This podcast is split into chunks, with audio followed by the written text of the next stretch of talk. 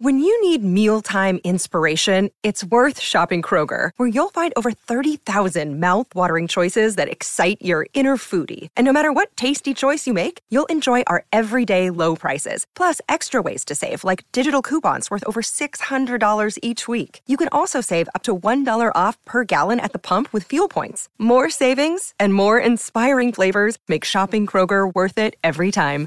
Kroger, fresh for everyone. Fuel restrictions apply. This is not Davy Jones of the Monkees, and you're listening to TV Confidential with Ed Robertson. It's groovy, man.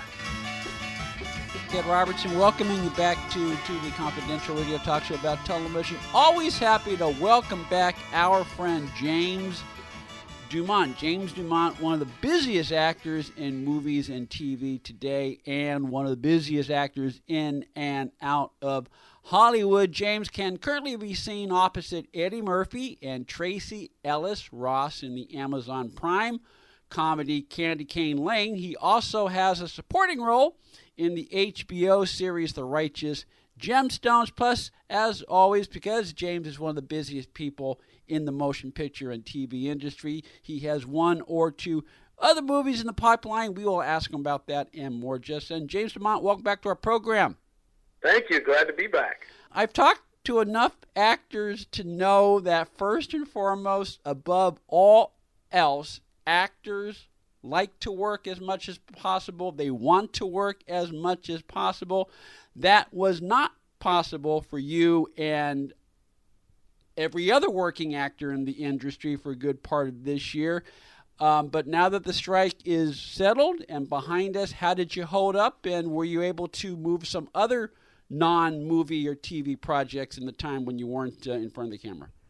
Yeah, I think that you know uh, uh, it's it's glad that, that it's all kind of resolved. I mean, I think this is the beginning of an opening up more of conversations about stuff like AI that mm-hmm. uh, I think I think will be affecting our business, you know, drastically over the years, and if not already. Lucky for me, I, you know, like I got 100 70 movies and TV shows in the can, and a good many of those were network shows. Mm-hmm. So, you know, residuals basically kept me alive during this time. I also, yeah. I've been teaching and coaching the last eight years, and so I got, you know, since COVID, I had about 1,300 people come through my classes in the last three, four years. So it's been, uh, that's been the thing that really kind of has been keeping me alive, uh, you know, and, and working you know, this job, Candy Cane Lane, is the only job I had this year, this whole year. Wow. It's very, very rare after doing this for, you know, over 30 years. It's, I've never had just one job the whole year. I'm always six, eight in a good year, a great year, 10 to 12, you know.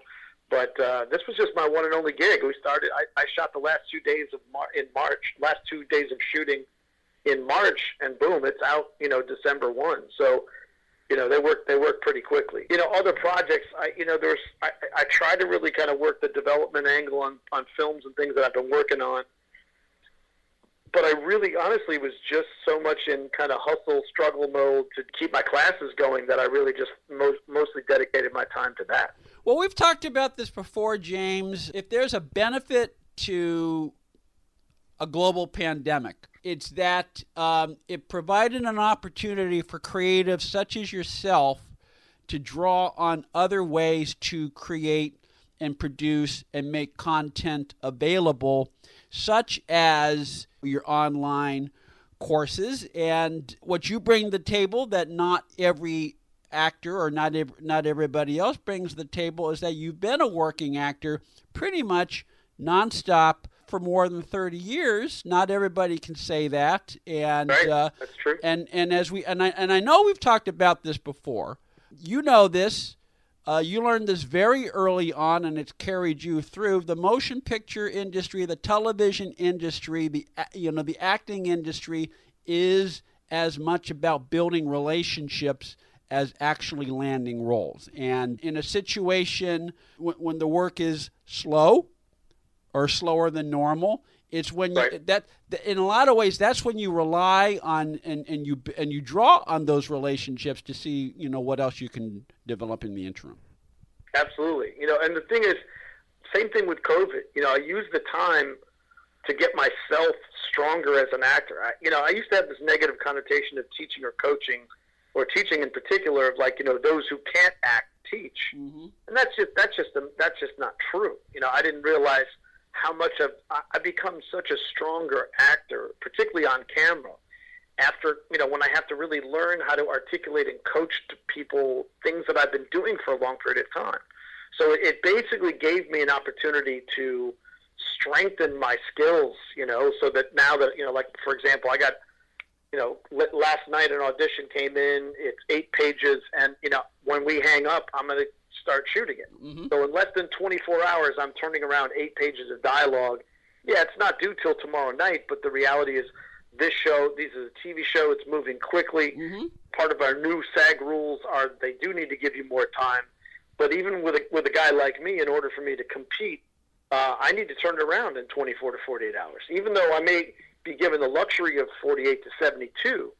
Uh, if I take that time, the possibilities they've seen a lot of lot of other people by the time they get my material in. So it hasn't changed the way in which that I work. But one of the things, the big advantages is, and even with my students, you know, I went so far as to creating content with them. Now my students are pairing up with each other, writing things for each other, and they're short films that I've helped to kind of produce or you know script you know supervise or or really consult on and they're turning into short films that they're now you know in festivals all over the world. So I always say to people in the in the down times, just like any other athlete in the off season, are you training? Yeah. Are you really just waiting for game day when you're when you're back in the thing, or are you eating right, or are you exercising, or are you strengthening skills in the off season so that when when the opportunities do come, you really are able to kind of capitalize on them. And I, and that's always been my belief is that if people are in this business to be famous or to make money, you're in the wrong business because there's other ways to make money. And as we see with quote unquote influencers who don't really influence anything but attention, and and you know you know really they don't really uh, what are they influencing? Are they influencing these two wars? Are they influencing communication between human beings? Yeah. What, what are they influencing? No, it's really attention and commerce. And congratulations that you'll they'll talk about that forever. But 50 years from now, 100 years from now, I don't think they'll be talking about it. So you really didn't influence anything. But I feel like rather than rather than create content or be a creative for attention or for effect or for commerce, why not create? Why not tell a story? I mean, the beautiful thing about being an actor is is we're storytellers, and that's the most original form of communication between any human beings.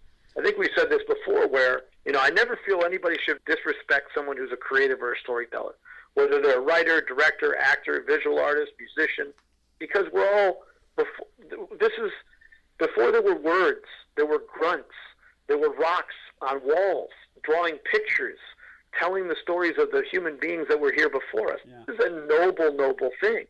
Now, in the middle of a pan- worldwide pandemic, what did everybody do? They burned through billions of hours of content. So, at the most crucial moment when we're all faced with this worldwide pandemic, what do we do? We turn to the storytellers, we turn to the movies, we turn to music, we turn to the you know the creatives in order to make us feel better, in order to to be connected and human. So, as much as things like the pandemic and the strike were very difficult things, on the other side of it, I always feel like just like a hundred years ago, when we're coming off a worldwide war and a pandemic was the roaring 20s, was the, some of the greatest thinkers, scientists, Einstein, some of the greatest writers, you know, Eugene O'Neill, some of the greatest, you know, playwrights, stories, pieces of music, Louis Armstrong. I can go down the list. So from from these horrific things like the depression and world wars and pandemics came incredible creativity. And I've really felt that even the first, the, the last Writers Guild strike in 2007, I felt that strike that the quality of television and film writing, television writing in particular, got better. Mm-hmm. It got better. And now this other strike, I think it's going to get even more better. So much so that, that you know movie stars would never do television before. Now it's like, wait a minute, like to get their movie careers back in order, they got to be on television. Absolutely. And the quality of writing is so good mm-hmm. that it's comparable what's there, and you can draw A-list actors in there who would never do TV before. The- like from these awful things you know, I still feel it's it's the it's the phoenix from the ashes. Uh, it's turning poison into medicine. And the production schedules are such that a short term and a six eight episode television series for Apple TV or Amazon Prime might appeal to a Harrison Ford or That's George right. Clooney because it doesn't interfere with their movie with their movie schedule. That's right. That's right. Right. I mean, Harrison and Dame Helen Mirren would never be doing television. Yeah. Never. Ten years ago. Absolutely. Not at all. Absolutely. Because they would be making too much money and they'd be, too tied up in other projects. But the Mm-hmm. fact that they could do a limited series and come in, and if the writing is good and the people are good, they're still probably getting the same amount of money, maybe for the less amount of time commitment. Absolutely. There's something. So I know this has been a very difficult. Uh, it's been a very financially difficult struggle for me. You know, I had to you know downsize from the house, but I downsized anyways because my kids all grown. So Mhm. you know, it was an inevitable move. But it was I was my hand was forced. The, the house we live in got sold, and it was not easy to not be able to tell stories and not be able to do the thing that you're put on this planet to do is difficult. So I pivoted and I found ways in which to tell stories and create stories with my students.